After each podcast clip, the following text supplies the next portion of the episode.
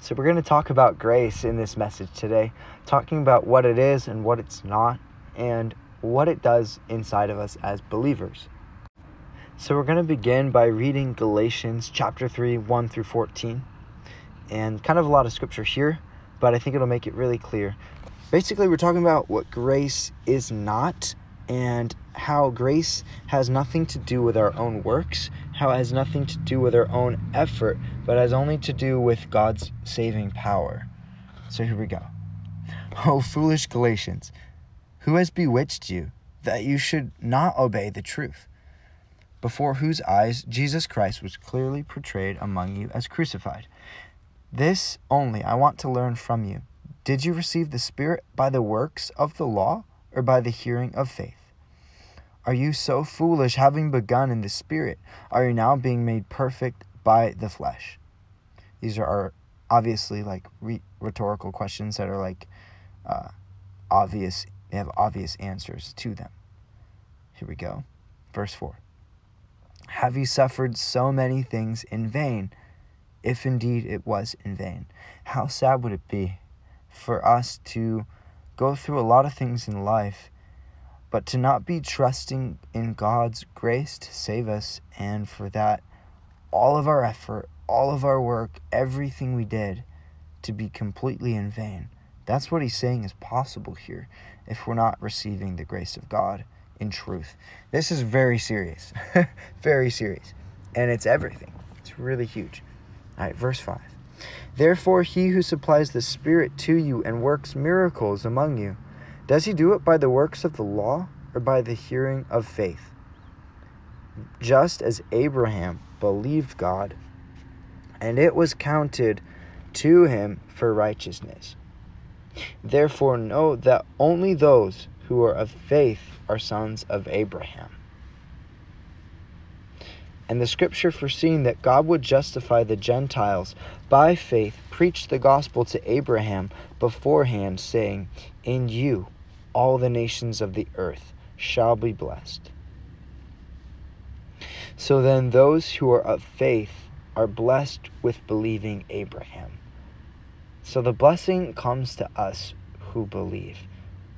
The blessing of God is given to those who receive it by faith, not a prosperity just in this life, but salvation itself. That is what Paul is talking about.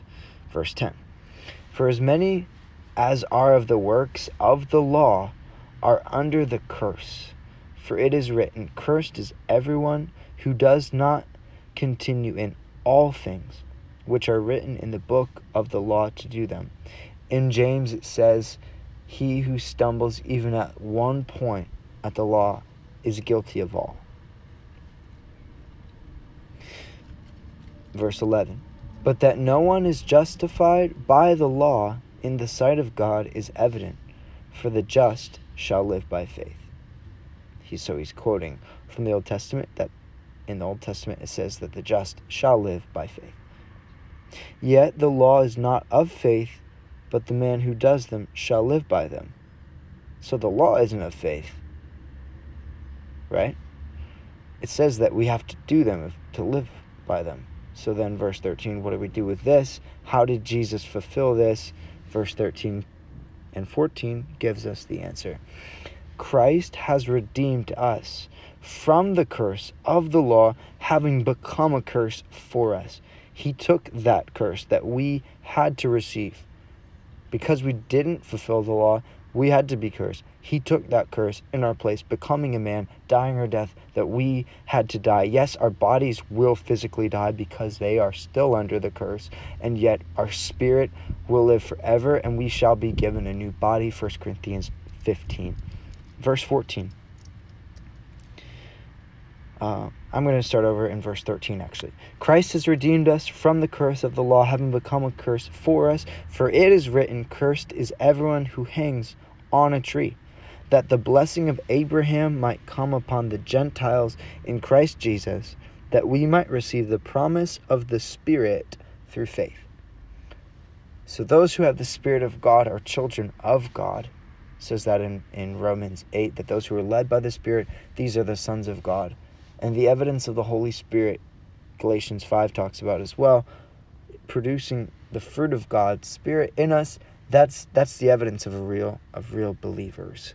So here we're tackling the topic of grace not being of works because if we're trying to do it in our own strength, we're still under the law, and everyone who stumbles at one point is guilty of the law. And we, we're still under the curse if we don't receive the grace of God through Jesus Christ. That is the only way. But now I want to get into Jude. Uh, I'm going to read all of Jude, go kind of quick, and summarize a little bit as I go, but kind of briefly. Um, this is something that's not talked about very often. So I'm basically going to the opposite side of where people kind of miss it when it comes to the topic of grace. A lot of people have a false understanding of grace in our country, in the American kind of church culture that has been in the past. I'm not saying everyone does, my goodness, not at all. Um, but there is a tendency for people to think that well because we're saved by grace that that means we get to live however we want to or that our actions don't matter or that we are just free to just yeah live in sin and grace will abound more. Um, that is actually a total lie and we're going to show that from jude. There's a lot of places that talk like this. Uh, galatians 5 is another one. Um, but here we go Jude, a bondservant of Jesus Christ and brother of James, to those who are called, sanctified, by, the God, by God the Father and preserved in Jesus Christ. Mercy, peace, and love be multiplied to you. Beloved, while I was very diligent to write to you concerning the common salvation, I found it necessary to write to you, exhorting you to contend earnestly for the faith which was once for all delivered to the saints. Here we go. Verse 4 is very key. For certain men have crept in unnoticed, who long ago were marked out for this condemnation. Ungodly men who turn the grace of our God into lewdness and deny the only Lord God and our Lord Jesus Christ. Here I'm going to give some commentary. So, these people have come into the church. They are marked out for this condemnation, meaning these men should be marked. We should be aware that they are condemned. It says in uh, Romans 8 that there is therefore now no condemnation to those who are in Christ Jesus. These people are not in Jesus, they are not saved. They're teaching a false gospel. And it says that they are ungodly men who turn the grace of God into lewdness. Uh, this word lewdness has a couple different meanings, but primarily and in most contexts, it would typically be um, used to describe sexual sins. Um, but they're turning, ultimately, they're turning God's grace into sin, a license to sin. I'm sure you've heard that phrase. Turned into a freedom to, yeah, we can sin, we can sin and grace abounds more, we can just sin and we're fine. That's that's totally a lie. Totally. If you know the word, you know that that's a lie. This is not the only place it talks like this. Uh, maybe I'll do another teaching on this sometime. Um, and then it goes on and says, and they deny the only Lord God and our Lord Jesus Christ. They deny Jesus. How are they doing that? Are they saying, are they coming into the church and saying, Jesus isn't God? Maybe, but not necessarily. Are they saying that Jesus didn't exist? No, because they'd never be in the church. Are they coming into the church, you know, saying Jesus didn't die on the cross? I don't think so. Really, what they're doing is they're turning God's grace into mercy that forgives so we can live however we want to. That's that's really clear. Um, yeah. Uh, I'm going to just summarize some of this. Verse 5 and 6, 7, it talks about Sodom and Gomorrah being destroyed by fire that these people they choose to forget that God does that, that God judges sin. And it says that they're dreamers, they defile the flesh, they reject authority, and speak evil of dignitaries. Um, yeah, it says, Woe to them, verse 11. For they have gone in the way of Cain, they've run greedily in the error of Balaam for profit, and perished in the rebellion of Korah. So this just continues to go on to describe them, what these kinds of teachers are like, these kind of people are like. and they're out there in the church today. Um, and it's important that we're aware of that and we're not following them because they will lead you to hell. They're that this is these are doctrines that will lead you to hell because um, they teach people to deny Jesus Christ and to turn His grace into lewdness and to not not uh, receive the gospel. It says these are spots in your love feasts, while they feast with you without fear, serving only themselves. They are clouds without water, carried about by the winds, late autumn trees without fruit, twice dead, pulled up by the roots. So, one, they don't have good fruit. They're without fruit. They don't have the fruit of the Holy Spirit because they don't have the Holy Spirit. And also says that they serve among you without fear. They don't fear God. That's a character characteristic of this kind of uh, person who's teaching and believing these doctrines that they don't have a fear of God. And yeah, through their through what they believe, they actually they turn God's grace into a freedom to sin and they don't fear God and they don't honor God. And talks about how they're going to be cut off and it's really intense. Second Peter chapter 2 talks about this in detail. Galatians 5 talks about this in detail. Uh, First Corinthians, I think 6 talks about it a bit. Other places. Um, yeah. Verse 16, it says that they're grumblers, complainers, walking according to their own lusts they mouth great swelling words, flattering people to gain advantage. And then it goes on from there, talks about how we ought to be completely different, that we ought to follow the Holy Spirit. Um, I think that's it for me on this. Um, obviously, I was going to read the whole thing, but I think that would just take too long. And yeah. And here we go, finally. We get to get to the good part and talk about Ephesians 2 uh, 8, 9, and 10 says, For by grace you have been saved through faith, and that not of yourselves, it is the gift of God, not of works, lest anyone should boast. For we are his workmanship, created in Christ Jesus for good works, which God prepared beforehand that we should walk in them. I love this a lot. This is this is a pretty pretty neat passage. So we talked about grace being not of works at all, in Galatians. We talked about grace, true grace, changing you and bringing about repentance in Jude. And, uh, you know, there's a lot of people teaching a false grace that doesn't do that.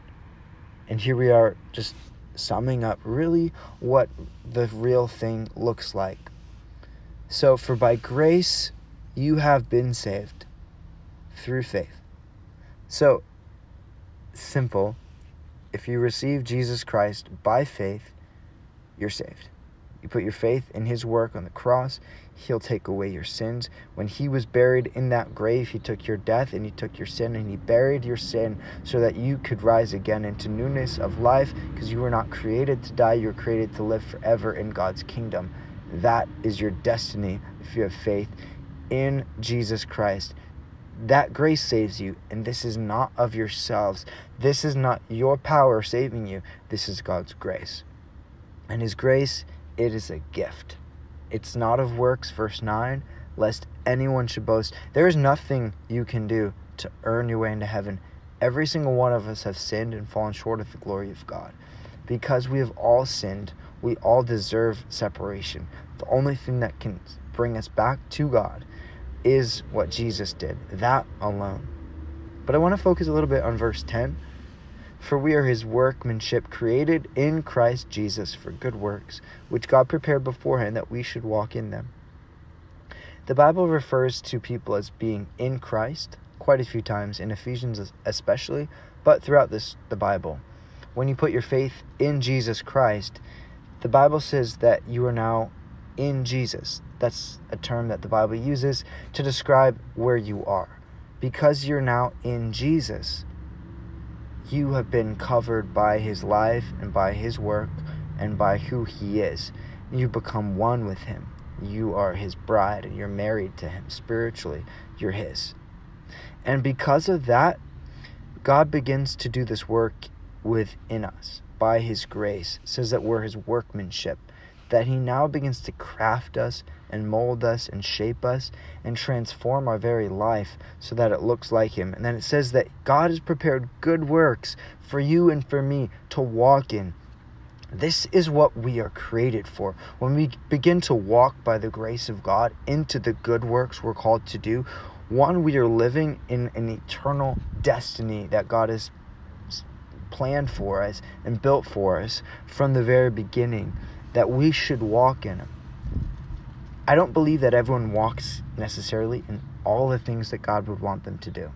And yet, we, by His grace, should begin to walk in what we've been called to more and more and more. And the way in which you'll know that you're doing it is one, you'll have peace in your heart, and two, you'll be fulfilled in God's grace. It might look very different for each one of us what we're called to, but you have been called to do good works for the glory of God and by the power of the Holy Spirit. So I want you to know that you can know well, a thousand percent that you are right with God. Faith in the gospel of Jesus Christ means that you're saved as long as you're trusting in the true Savior. You know, if someone's teaching you that you can just merely live however you want and you'll be saved, that's a lie. And if someone's teaching you that you got to get your whole act together, you got to get everything perfect and sorted out so you can go to heaven, that's a lie. That's works. That's not the gospel.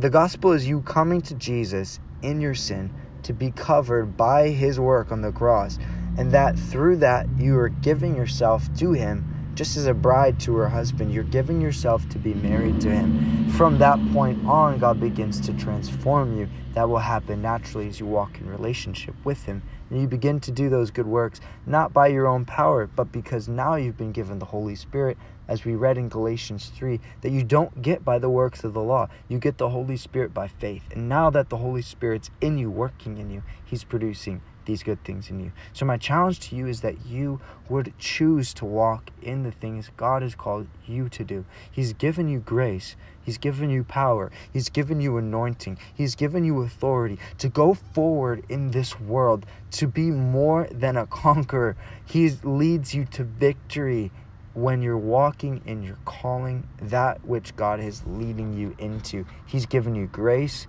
to do these good works not to earn something, but to bring something to God as a sweet smelling aroma, something that brings Him delight, and it's coming out of a delight inside of you that God has birthed in you by His Spirit.